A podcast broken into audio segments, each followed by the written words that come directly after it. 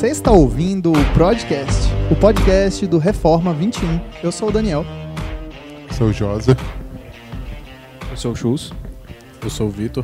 Eu sou o Marcel. Eu sou a Chai. É Chai mesmo, viu, gente? Não se enganem, não.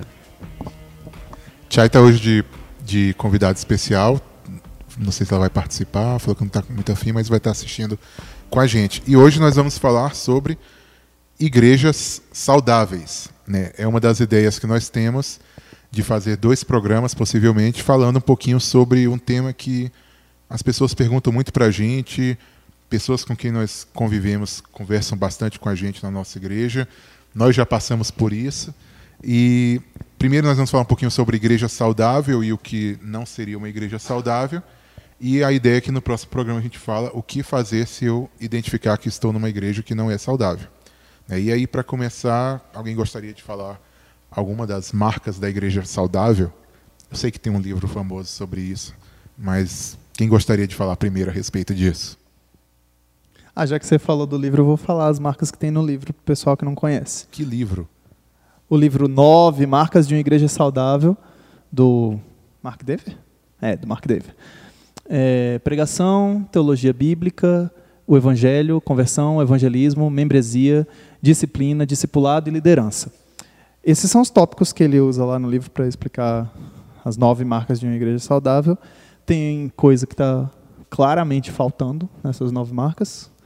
Eu acho que o Chus vai poder falar melhor, mas esses são bons pontos, é um bom ponto de partida assim, para você identificar se uhum. sua igreja é saudável. É, primeiro ponto está lá a pregação só no, no site dele, mas eu acho que no livro está a pregação expositiva. Sim, se você olhar é, aqui embaixo ele, ele fala de, de pregação expositiva. A gente vai colocar mesmo. um link para o site dele em inglês, vai colocar um link para o livro e o site Voltemos ao Evangelho tem muito material também do Ministério Nove Marcas. É. Bom, vamos seguindo mais ou menos os pontos dele, mas antes eu queria falar um pouquinho sobre aquilo que os reformadores também considerável como marcas de uma igreja saudável. Os reformadores já pensavam nisso, Josa?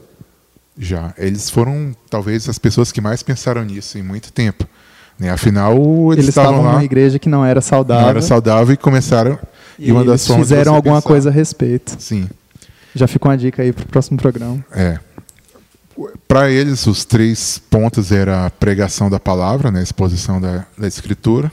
Exposição fiel e total das escrituras o, os sacramentos. A Correta administração dos sacramentos. Você pode falar, Shows. Posso ficar. Não vai falando, eu vou comentando.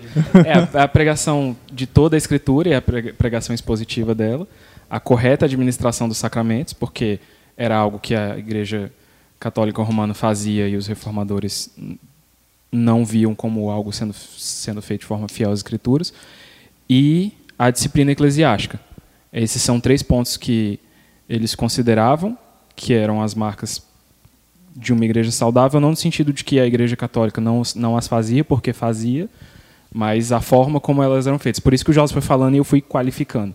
Então era a pregação expositiva e completa das escrituras, a correta administração dos sacramentos e a, e a disciplina eclesiástica. Bom, entrando nesses pontos, eu acho que pelo menos esse está em comum nos dois, tanto do, do Mark Dever como dos reformadores. Não, não, não, não. Ele não fala dos sacramentos. Não, o primeiro ponto, a pregação. Ah, tá.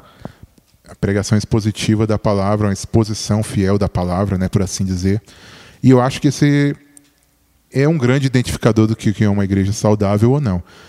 Por quê? Porque muitas igrejas fazem pregação da palavra, tem um momento no seu culto em que elas chamam de, de sermão, mas não é, pode não ser uma exposição da palavra e pode também não ser uma exposição fiel da palavra.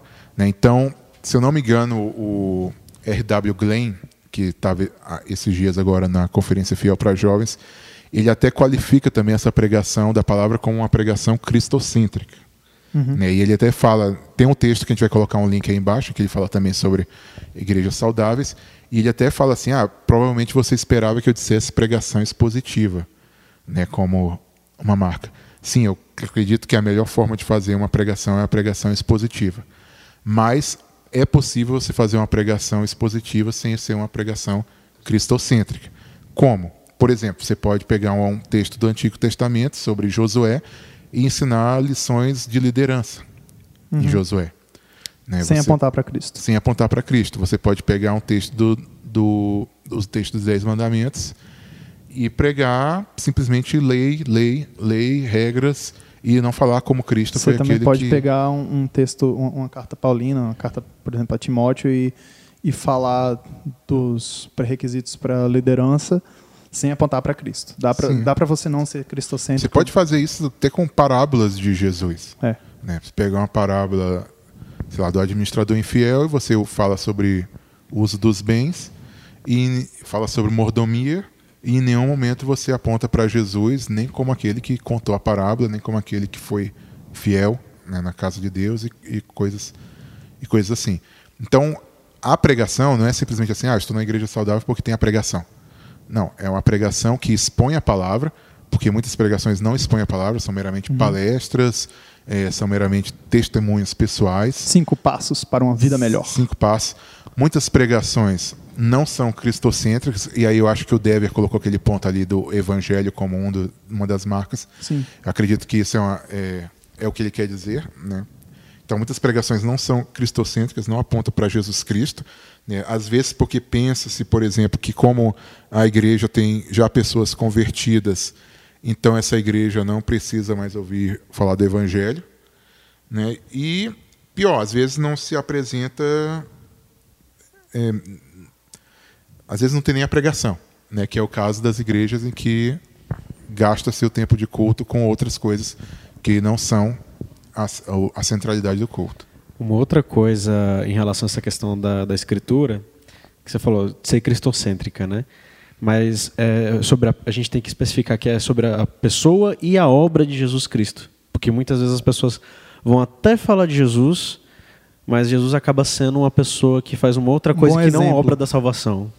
Ele é um bom exemplo a ser É. seguido, alguma coisa assim. Ou um bom exemplo, ou, ou Jesus morreu na cruz para você é, estar bem consigo mesmo, para você parar de sofrer, para você ser autêntico consigo mesmo é, e, e variantes. Que eu, eu, eu, particularmente, ao longo da minha vida, eu já, já escutei, né? mas acaba, você acaba desviando o, o, o foco principal da cruz. Realmente, assim, se a gente parar a pensar, de certa maneira, na cruz nós estamos sendo restaurados, né? a nossa imagem e semelhança está sendo restaurada, né? a santificação e tudo mais, mas a cruz é, sobre, é sobretudo a nossa salvação, a salvação que a gente tem em Cristo dos pecados que a gente cometeu, que era merecidamente a ira de Deus, era para todo mundo ir para o inferno. Mas aquele que crê em Cristo é salvo dessa condenação e vive a vida eterna. Mas às vezes as pessoas vão e, e- e transformam a salvação na cruz como um- uma coisa existencial. Ah, eu vou, eu vou acreditar no sacrifício que Jesus morreu para eu me sentir bem, para eu ter paz no coração. Entendeu? Que isso acontece. A- Eu vou ter paz no coração quando eu entendo que eu fui salvo do inferno. Mas as pessoas tiram esse elemento principal da, da, nossa, da nossa merecida condenação e da no- nossa imerecida salvação e deixa só o- a coisa existencial. Ter paz no coração é, e tudo mais. Você quer falar alguma coisa? Ou... É, então, é legal isso que você falou, Marcelo. Então, não é simplesmente ter alguém falando por 30 minutos lá na frente. né? Isso não necessariamente é, transformará uma igreja numa, numa igreja saudável. Então, peraí, para eu identificar se esse primeiro ponto está presente, eu tenho que prestar atenção se existe a pregação, tem igreja que não tem, se essa pregação ela é baseada na Bíblia, se ela é baseada nas Escrituras, tem pregação que não é, tem a galera que gosta de usar a cabana por aí. É, se essa pregação ela é expositiva, Sim, a gente já explicou aqui antes, né, o que é uma pregação expositiva? acho que em já. algum outro podcast. Mas, enfim, Eu, uma- eu, assim, eu- alguns vão lembrar sempre que existem bons pregadores que não foram necessariamente Sim. pregadores positivos. Né? Como, sei lá, Spurgeon, por exemplo, ele nem sempre seguia a pregação expositiva. Né? Mas a ideia, no geral, como a maioria de nós não são Spurgeon, Uhum. né? a ideia é que realmente seja uma ex- uma exposição da palavra. e uma exposição que aponte para a pessoa e para a obra de Cristo na cruz e na ressurreição. Isso. E antes que pareça que a gente está simplesmente aqui é, combatendo, e a gente vai falar isso nesse programa e no próximo, sobre é, é, essa questão de métodos e, e qual é o jeito certo de fazer a igreja, antes que pareça que a gente está combatendo todos os métodos que existem aí, dando mais um método, Basta dizer que isso que a gente falou sobre, sobre pregação e, e, a centralidade da pregação e como identificar essas coisas na igreja, esses princípios a gente tira da própria Escritura. Então a gente volta para aquele exemplo que às vezes de, de, tão importante que é quase vira batido, que é o exemplo dos bereanos, que ouviam o próprio apóstolo Paulo pregar e conferiam com as suas escrituras se aquilo que ele estava falando batia com aquilo que eles tinham como texto sagrado. E, e, e esse, querendo ou não, é, é, é, é a forma como você identifica essas coisas. Então, você identifica se uma pregação ela é sendo expositiva ou não, se ela é cristocêntrica, é, é, é conferindo na palavra. Se ela, se ela é uma pregação saudável, é conferindo na palavra. Então, a pessoa abriu a Bíblia, leu e falou um monte de coisa, mas o que ela falou não tem nada a ver com, com o que ela leu, você só vai saber, você só vai conseguir identificar essas coisas se você conhecer as suas escrituras. Isso, tem, isso faz muito sentido é, é, de ser algo que os reformados é, é, davam valor, porque a ideia das pessoas na igreja terem as Bíblias nas mãos e lerem as Bíblias por conta própria era algo que também era muito forte na reforma. Então você dá a Bíblia para o povo e você bota alguém para pregar, mas e o, e o, povo tem essa, esse dever, tem essa disciplina cristã de ouvir o que eles estão falando e checar na sua escritura se aquilo que ele está falando realmente bate. É, e só para acrescentar, acho que uma das dos grandes problemas que tem tido na igreja, né, como já foi dito, é exatamente a falta da, da pregação ser voltada em Cristo, né? Porque isso abre, acaba abrindo margem para a gente ver várias loucuras que a gente tem visto por aí, e eu já vi várias, de, por exemplo, deixa eu aproximar um pouquinho, de, de por exemplo, pessoas vestindo pano de saco e andando descalços na, na rua, ou sei lá, pega o, o exemplo de Oséias e, e, e bota na, na, prática hoje em dia. É, isso é, é uma falta de você ter uma visão de que aquilo queria apontar para Cristo. De alguma forma, toda a Bíblia aponta para Cristo. E você centrar a sua pregação também na pessoa errada da Trindade é um problema. Porque você vê, por exemplo, curas e tudo mais, que hoje em dia as pessoas identificam como manifestação do Espírito e acham que é isso, entendeu? Ah, porque o culto acaba sendo voltado ao Espírito Santo, não a Cristo, enquanto o Espírito Santo deveria apontar para Cristo. É, e eu acho que no final das contas a pregação acaba sendo o momento principal em que as pessoas da igreja são discipuladas em que não o único, né, mas o momento que elas aprendem a palavra, o momento que elas entendem qual é a posição da sua igreja a respeito de certos assuntos, ela acaba tendo aquele momento central. E eu acho que normalmente quando a pregação não é uma pregação, é, como eu posso dizer, apropriada, normalmente você percebe também que ela se torna algo opcional na vida das pessoas. Né? O que se torna realmente a fonte da, do interesse delas é, não sei, livros particulares, blogs, ou mesmo é, teatro e, e, coisas assim. Né? Isso aí, é uma, isso aí é, um, é uma coisa que as opções que as pessoas seguem são várias, a gente talvez fale um pouquinho disso no, no próximo programa. Né? Então acredito que é algo que você deve prestar muita atenção hum, e o pastor em especial deve prestar muita atenção em como ele anda fazendo sobre isso. E só para fechar um pouquinho mais essa parte da pregação, é, tem também as, algumas palestras que a gente publicou no site, que o link vai estar aí embaixo. É, foi uma conferência sobre pregação expositiva. Né, e vai apresentar mais alguns motivos porque esse tipo de pregação é o mais apropriado e mais saudável na vida da igreja. Antes de encerrar a parte de pregação, tem a ver uma outra coisa que o Chus falou que é bem importante também. É uma pregação expositiva e cristocêntrica de toda a Escritura. É, eu estava conversando com um amigo meu que ele estava falando que é muito comum é, não tratar certos textos na, na igreja da denominação dele. É, o, que, que ele quis dizer com isso? Os pastores escolhem os textos que vão pregar, e aí tem alguns textos que nunca são explicados. E as pessoas estão lá no banco com dúvida e não tira dúvida, porque aquele texto ele nunca é pregado. Ele é um texto mais difícil, é um texto mais complicado, e aí, apesar da denominação ter uma determinada posição, é, o, o, pessoal fica com vergonha dessa posição, sei lá, e nunca fala daquilo ali.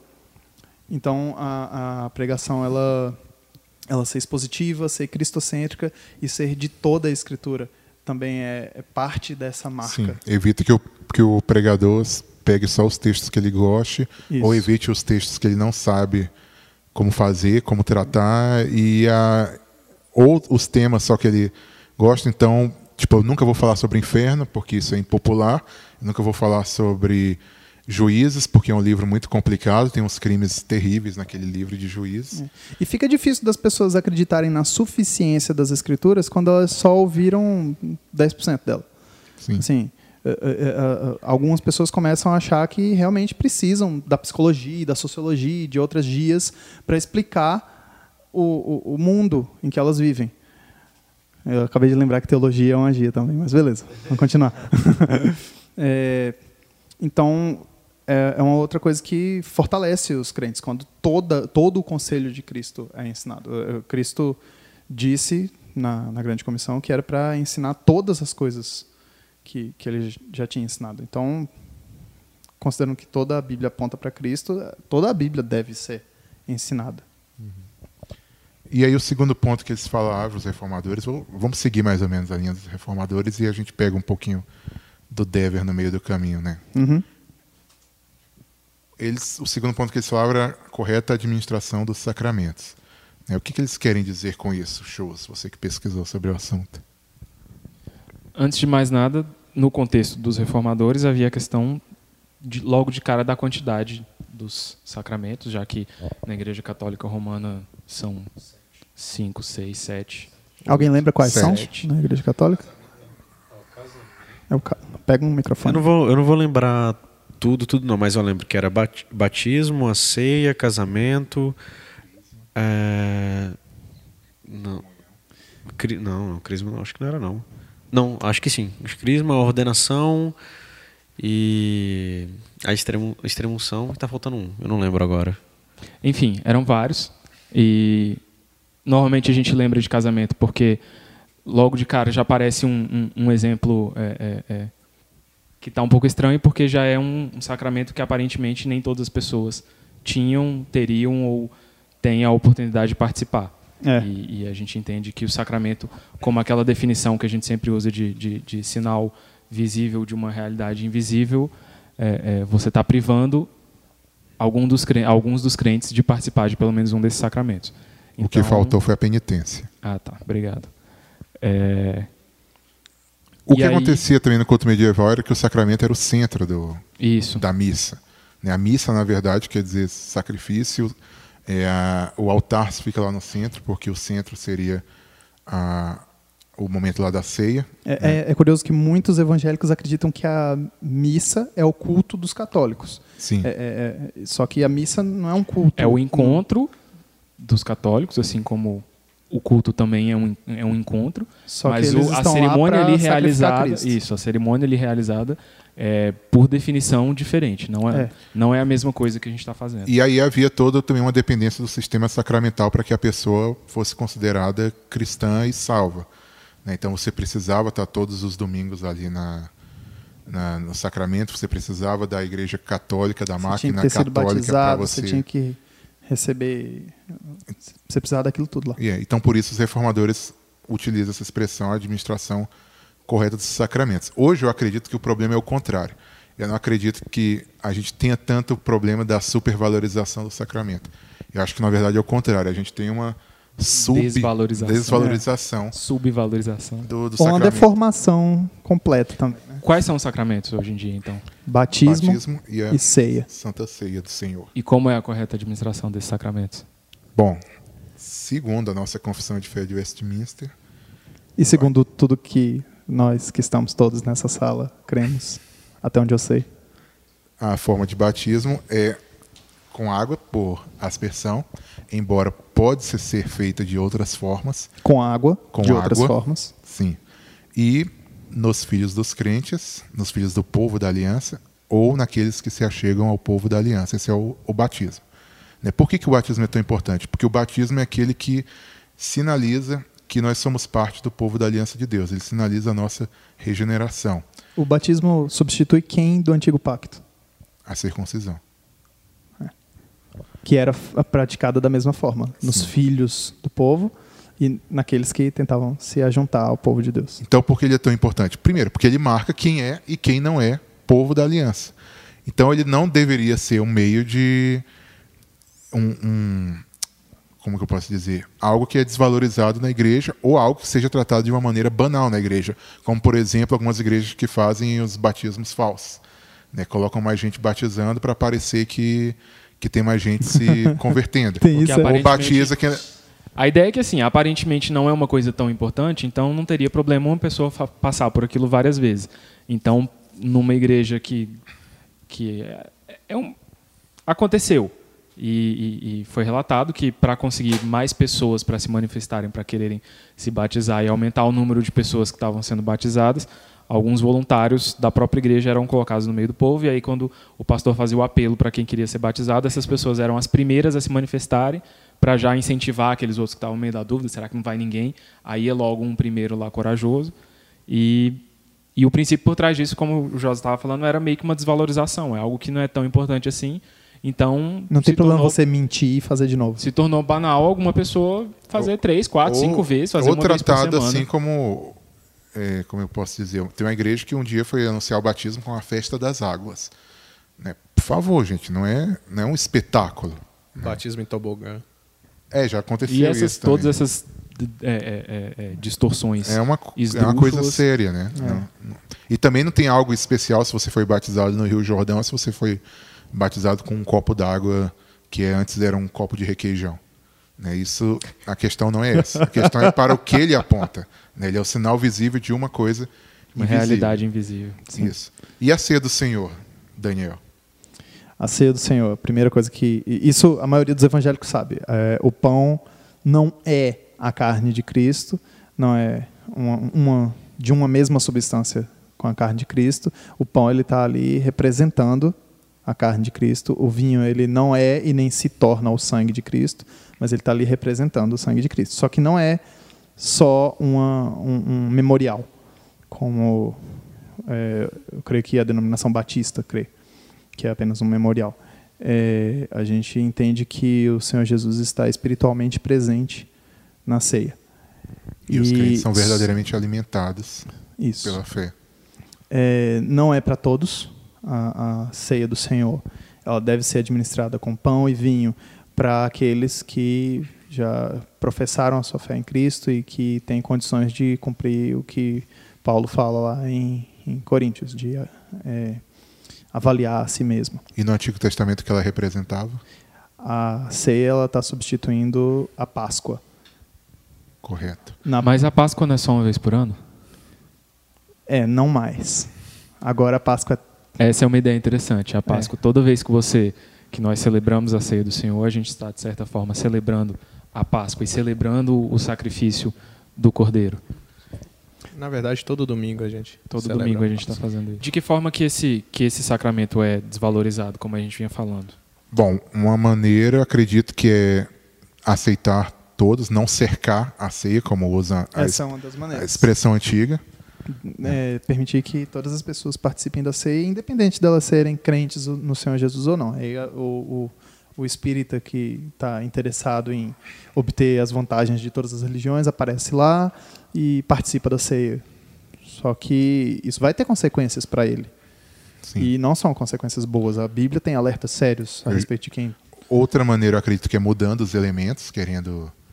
é, tipo É. assim, ah, vamos botar Você um. procura aí no Google a respeito de doce de leite, limão, e aí você vai ver a história que aconteceu. Outra forma é não apresentar a palavra de Deus junto com o sacramento, era uma das coisas que os reformadores mais é. O sacramento não é o, o centro. Uhum. O sacramento ele só pode ser apresentado com a exposição da palavra de Deus junto. Porque se a ele tem pessoa está explicada. participando do sacramento sem saber o que está acontecendo, ela está fazendo justamente o que, o que Paulo diz que não é para fazer. Ela está tomando do, do corpo e do sangue de Cristo sem discernir, sem saber o que está fazendo ali. Exatamente. E, e, e é a, a consequência para ela é como a consequência para aquele que não é do povo de Deus e participa. Eu acho que uma das maneiras é realmente a gente achar que isso não é importante doutrinariamente. Né? Uma das coisas que as pessoas mais lamentam na reforma, e aí eu estou pegando a ideia do, do no livro Cristianismo e Liberalismo, uma das pessoas, as coisas que as pessoas mais lamentam na reforma é o fato de Lutero e Zwinglio não terem conseguido fechar uma posição correta com a ceia, a respeito da ceia, né? e, e, a- e por causa disso, Eles eles nunca se uniram brigaram. juntos como uma denominação. Né? Formou-se duas tradições diferentes entre os Mas reformados. isso é justamente porque eles consideravam que era um assunto realmente muito sério. Isso. E aí o Machen, comentando isso, ele fala: foi uma tragédia eles não terem acertado, se acertado a respeito da ceia, mas seria uma tragédia maior se eles não considerassem um tema importante o suficiente para discordarem entre si. É. É, outras maneiras que eu vejo, Tem, assim, tem uma outra maneira muito importante que muitas pessoas fazem. Ah. É não tomar a ceia porque a pessoa acha que não está digna para tomar a ceia. Porque ela pecou naquela semana, porque na semana que ela toma ela não pecou, não. Hum. É, porque ela fez alguma coisa muito ruim, porque ela brigou com alguém ainda não fez as pazes. E aí a pessoa hum, ela aplica sobre si mesma uma disciplina de não participar da comunhão. É como se ela se recusasse a tomar um remédio porque está doente. Eu já vi também casos de, de igrejas que não, fa de que não fazem ceia quando tem muitos visitantes, porque para a pessoa não se sentir excluída, para a pessoa é, achar que está de fora da ceia. E isso é, é uma ideia completamente contrária da, da escritura, que fala que o que, que acontece? Não vai ter o visitante, ele não vai participar, vai se sentir excluído, não vai querer fazer parte da igreja. Mas é. o próprio Paulo fala que durante a ceia vocês anunciam a morte de Cristo até que ele volte. Então a ceia do Senhor é uma apresentação visual do sacrifício de Cristo. Aliás, uma das maneiras de você desvalorizar é você achar que uma peça teatral é uma, uma apresentação visual da morte de Cristo é, mais tocante do que a ceia do Senhor, já que a ceia do Senhor é a forma instituída por Cristo. Além disso, na ceia do Senhor você não está apenas vendo, você também toca, sente o cheiro e o sabor. Pois é. Então, várias maneiras que poderiam os, os sacramentos serem desconsiderados. E o que a gente vê nisso é bastante a questão de, da membresia, né, um dos pontos aí que o Dever cita, né, de quem é parte da aliança e quem deve participar da refeição pactual do povo de Deus. Então, é uma das marcas mais importantes da igreja e por isso que a gente enfatizou tanto ela, apesar dela não estar no livro do, do Dever. Né? É, e, e- e- são assuntos certamente que a gente poderia falar. Cada um desses sacramentos a gente poderia passar muito mais tempo falando. Com certeza a gente foi raso e não tocou em todos os pontos e não, talvez não tenha explicado tudo que precisava explicar. Mas eu acho que, como o José falou, deu para perceber a, a importância e como eles são importantes a ponto da gente, de- dos reformadores, eu digo a gente, mas é, os próprios reformadores considerarem como uma das três marcas mais importantes de uma, de uma igreja saudável. E por fim a gente tem a disciplina, né? E eu acho que é uma das coisas menos populares hoje em dia para uma igreja que se considera saudável, né? Porque hoje em dia a igreja que considera saudável, que considera-se saudável, não fala de coisas ruins, não tira gente, não exclui pessoas, não considera alguém como não cristão, né? E pelo, muito pelo contrário, na Bíblia nós vemos o quê? Nós vemos que a igreja tem disciplina. E eu acho que uma das coisas que está implicado na questão da disciplina é a questão de que essa igreja tem uma liderança, né? uma liderança fiel, uma liderança capaz e uma liderança que pode tomar decisões a respeito de quem deve ser disciplinado, quem cometeu certo pecado, né? Sim. como tratar esse pecado e no caso de uma de uma de ser um impenitente, de como tratar essa pessoa, né? de retirar essa pessoa da comunhão dos santos, se for o caso. Sim. né? Eu acredito que esse é um dos pontos menos tratados hoje em dia. O Dever ele trata de disciplina e discipulado. Essas duas coisas andam juntas. O, o discípulo de Cristo ele não vai usar só da oportunidade de estar junto com o povo de Deus no domingo para aprender do Senhor. Ele vai também usar de outras oportunidades para estar com irmãos mais maduros. E essa é uma das formas em que pode haver um contexto para a disciplina. É, por exemplo, tem um presbítero na minha igreja que ele se encontra com, com é, pessoas da igreja para conversar e saber do que, que, o que, que a pessoa está passando, exortar onde a pessoa está errando, fortalecer onde ela está acertando. É, isso, isso também pode ser visto como disciplina. A disciplina não é só a disciplina é, que acontece para é, afastar a pessoa da comunhão ou para é, excomun- excomungar a pessoa. É, a disciplina, o objetivo da disciplina é, tem pelo menos dois objetivos. Um é manter pura a igreja, afastar aqueles que, que são lobos mesmo, aqueles que estão no meio do povo de Deus, mas não são do povo de Deus e estão pervertendo o povo de Deus. E a, a outra é trazer de volta aqueles que estão andando pelo caminho errado. Então, nesse segundo sentido, de trazer de volta aqueles que estão andando pelo caminho errado, o discipulado ele é uma ferramenta importante. Ele é algo que precisa acontecer. Uma, um tipo de disciplina preventiva, né? Isso. É, eu, eu faço isso com, com uma pessoa da, da igreja. Eu me encontro com ela, a gente conversa, uma forma de discipulado mesmo. Lógico, os presbíteros sabem. É,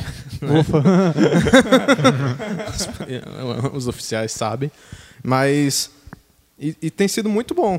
Eu sou uma prova de que isso funciona. Porque eu tenho a oportunidade de confessar os meus pecados e conversar sobre os meus problemas. E isso tem me edificado muito. É, e nesse sentido que vocês falaram, tem, tem, tem algo que, que o reverendo Emílio, pastor da nossa igreja, sempre fala, que quando você entende corretamente a disciplina, você entende que ela não é algo ruim, mas ela é um direito de todo cristão. É um privilégio, É um quase, né? privilégio. Ele, ele, ele usa nesse sentido. Porque normalmente que é associa se- com é- coisa ruim. Ah, Isso. como que é de bom? Como, o que, que tem de bom de ter uns caras ao meu redor vendo o que eu estou fazendo de Me errado? vigiando. Mas você está numa igreja que aplica corretamente a, a disciplina, você, você pode se sentir seguro de que mesmo que inconscientemente ou sem perceber você comece a trilhar por caminhos tortuosos, você sabe que tem pessoas que vão se preocupar com você, que vão atrás de você, que vão te corrigir onde for, for necessário, que vão te fortalecer onde for necessário. Então, quando você entende esse lado de disciplina e de discipulado como, como, como o Daniel colocou, uma forma de manter a igreja pura, é um privilégio. Você está numa igreja que pratica isso, e se isso não está presente, você se preocupa, porque, como a gente falou, está implícito várias outras coisas. Então, uma igreja onde não tem disciplina e não tem discipulado, você começa a virar uma igreja em que Qualquer um cada pode um fazer faz o coisa. que quiser, e aí a Juiz. gente volta ao livro de juízes, cada um faz conforme Acha melhor. acha E, melhor e no seu coração. como isso influencia a parte da ceia do Senhor e do batismo, como a gente já disse. Sim. É uma igreja em que os pastores não conseguem ou não querem definir quem é cristão, que- não definir, mas não querem identificar aqueles que têm a marca do, de um regenerado, não percebem isso, ninguém presta contas para ninguém. Pense em um, um líder que não tem ninguém disciplinando ele, não responde a ninguém também. Então é Um uma apóstolo, assim, né? é um apóstolo. Né? A Aí gente traz uma série de implicações aí entre nessas questões de, de- de- é, essas três questões de sacramento, disciplina e pregação, elas são interessantes porque elas são a base para praticamente todas as outras boas marcas que a gente considera de uma Sim, igreja por exemplo, saudável. membresia, que o, Dries- que o Dever cita, membresia está dentro também de disciplina. Evangelismo está dentro de pregação, por exemplo. Uhum. Né? Então, por quê? Porque uma pregação cristocênica ela vai ser uma pregação, entre aspas, evangelística. Se ela não for evangelística, ela não é uma pregação. É. Uma igreja onde há uma pregação fiel às escrituras e a correta administração dos sacramentos, dificilmente você vai ter um culto muito louco, que acontecem coisas que, que vão de encontro ao que a Bíblia prescreve, você vai ter um, um- um- um- batismo show, você vai ter um teatro no lugar da ceia. Quando essas coisas, essas três peças, eu acho fundamentais, se encaixam, o resto começa a edificar em cima delas e, e- indo nessa metáfora, você constrói uma igreja saudável. É, Quais são algumas formas que, que a disciplina pode ser desvalorizada? eu ia falar agora isso. Antes Acho de falar isso, eu queria dizer que uma das coisas legais que aconteceu quando a minha irmã se tornou membro da- lá da igreja, é, ela falou que o pastor falou para ela, olha, se você é, se desviar ou, ou se afastar ou sumir ou fizer besteira, a gente vai atrás de você. E assim, isso é uma coisa muito legal para É, alguém que sim. entende a importância disso. Tipo, E o, e o legal é que se a pessoa está consciente do que é bíblico, do que é uma disciplina, ela vai falar assim, eu quero isso. é, E quando acontecer, ela não tem do que reclamar. Uma coisa terrível- Ela se comprometeu, ela aceitou. Se ela não queria, ela não se, não se comprometia. uma coisa ruim é eu começar a fazer besteira e me afastar e ninguém fazer nada a respeito. Essa é uma das formas de, de se desvalorizar a disciplina. Outras. Falando em desvalorização, tem muita gente que que vai ach- acha ruim essa questão da disciplina, ela acha, acha ruim a, a- essa questão de você estar corrigindo e disciplinando, justamente porque tem um entendimento errado do que é o amor, o amor bíblico entre irmãos, o amor eh, de, Isso. de homem a Deus. Porque quando um- um- a gente tem que amar os irmãos, não é leniência, não é passar a mão na cabeça para tudo que faz. É justamente você é, amar, incentivar a santidade do próximo, né? Você sendo santo para com ele e, e corrigir o mal. Primeiro João vai falar que amar é obedecer aos mandamentos de Deus. Então, você está amando seu irmão quando você obedece os mandamentos de Deus para com ele. E da mesma maneira você incentivar que ele faça isso com os outros. Amar não é ser legal e agradável o tempo todo. Claro que não. Uma das maneiras, talvez, fáceis de identificar é você ter um hall de membros inchado com pessoas que não aparecem há um, dois anos e a igreja ainda está celebrando esse hall de membros. né? Então você tem mil pessoas, aparecem 300 no culto semanalmente, numa sessão administrativa vão 100.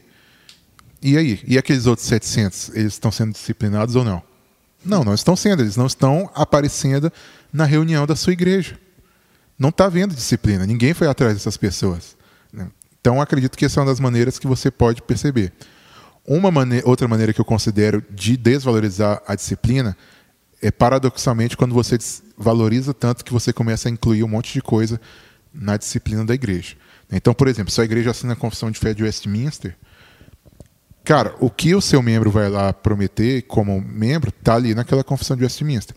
Quando o pastor começa a disciplinar, agora eu vou disciplinar todo mundo que é corintiano. Agora eu vou disciplinar todo mundo que. Por mais correto que isso pareça, Acho justo. é, não é algo que está na nossa Não, confissão. você- E, e é um exemplo esdrúxulo para você pensar que tem muitas outras coisas que é comum acontecer às vezes. Pessoas É, que exemplo, se vestem de determinadas formas, que usam o cabelo grande ou usam o cabelo curto, e aí vira motivo de, Sim, de ah, escândalo na vai igreja. disciplinar quem está assistindo novela. Sinto muito, não está lá. Não está dizendo.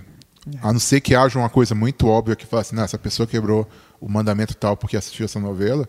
Não tá. Então a pessoa valoriza a disciplina, só que o que ela torna é uma coisa banal, sabe? Então eu já vi casos de a pessoa quer se tornar membro, então tem que assinar um contrato de que ela nunca vai beber na vida. Ué, cara, você quer fazer isso? Coloque isso na sua Confissão. na sua confissão, sabe? Não force coisas que não estão lá, sabe? Eu acho que tem uma aparência de piedade, mas na verdade você não está disciplinando direito. Você E está não indo tem poder contra. contra o que você mesmo falou que iria disciplinar.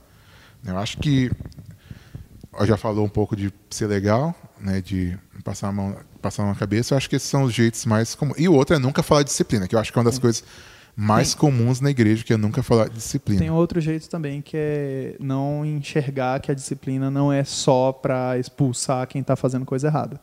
Porque não é comum na nossa época, mas eu conversando com algumas pessoas mais velhas já, já ouvi vários casos de pessoas que eram disciplinadas de uma forma que só servia para expulsar a moça que engravidou. É, Era a única coisa que a disciplina fazia, expulsar a moça que engravidou. Porque é, é- é um pecado grave e que se torna público. O pecado não é ficar grávida, o pecado é que ela estava fazendo sexo antes do casamento. Só que esse pecado gerou um filho, graças a Deus, mas é, esse filho gerou uma, uma situação em que ela foi vista. O, o pecado dela ficou evidente. E aí ela era expulsa. Eu lembrei só mais uma também, que normalmente líderes podem fazer quando vêm pessoas chegando na sua igreja, que é não checar como era a vida cristã daquela pessoa na antiga igreja dela. Né? Então, ah, ou então ignorar, né? Ah, essa pessoa foi disciplinada na igreja dela, mas chegou na minha, está se ajuntando, está entrando na equipe de louvor, está participando. É um cara bacana. Não, não me importa com o que ela fez lá. Sinto muito, cara. Isso é desvalorizar o seu colega, o trabalho do- do- do- da outra igreja. E isso é muito comum hoje em dia. Muito. É, eu acho que era um texto do Truman, do Carl Truman, que ele fala sobre. Antigamente, quando as pessoas eram disciplinadas na igreja, ela não tinha muita opção. Ela vivia numa cidade pequena, tinha uma igreja lá, e ela teria que conviver com, com aquilo. Sim. É, hoje em dia, você foi disciplinado na sua igreja, o que, que você faz? Você pega o carro, vai para a próxima igreja. Mesmo que seja daqui a 10 quilômetros, 20 quilômetros, 5 o quilômetros. carro chega rapidinho. Antigamente você tinha que ir a pé. Então é muito fácil. E as Aqui igrejas. em Brasília que tem uma rua que tem um monte de igreja. Ah, tem em cidade aqui que é tem uma- outra. Nas que é um monte de igreja um do lado da outra. Sim. Facinho. Pois é. Então, são diversas maneiras em que, que a gente poderia falar. Né? E eu acho que poderia falar muito mais sobre igreja saudável. Por exemplo, tem uma marca que não está no Dever e não está nos reformadores, que é a questão da oração. Né? A gente poderia falar sobre isso. Uma igreja que ora, né? uma igreja que valoriza a oração, sabe como orar corretamente. Né? Uma igreja que segue princípios bíblicos no culto, por exemplo. Eu acredito que isso é importante. A gente já falou um pouquinho isso em outras em outros podcasts. Né? Então, eu acho que examinando essas coisas, né, lendo um pouquinho aí do Dever, lendo um pouquinho sobre a visão dos reformadores, você consegue perceber e entender o que, que a Bíblia fala sobre uma igreja saudável. Né? Alguém quer mais complementar alguma coisa? Não, acho que tá bom. Já deu mais de meia hora aí. É, então é isso, galera. A gente passou um pouquinho do tempo, mas o tema é muito importante. E aí no próximo programa a gente volta com como lidar se eu descubro que não estou numa igreja saudável. Um abraço. Falou.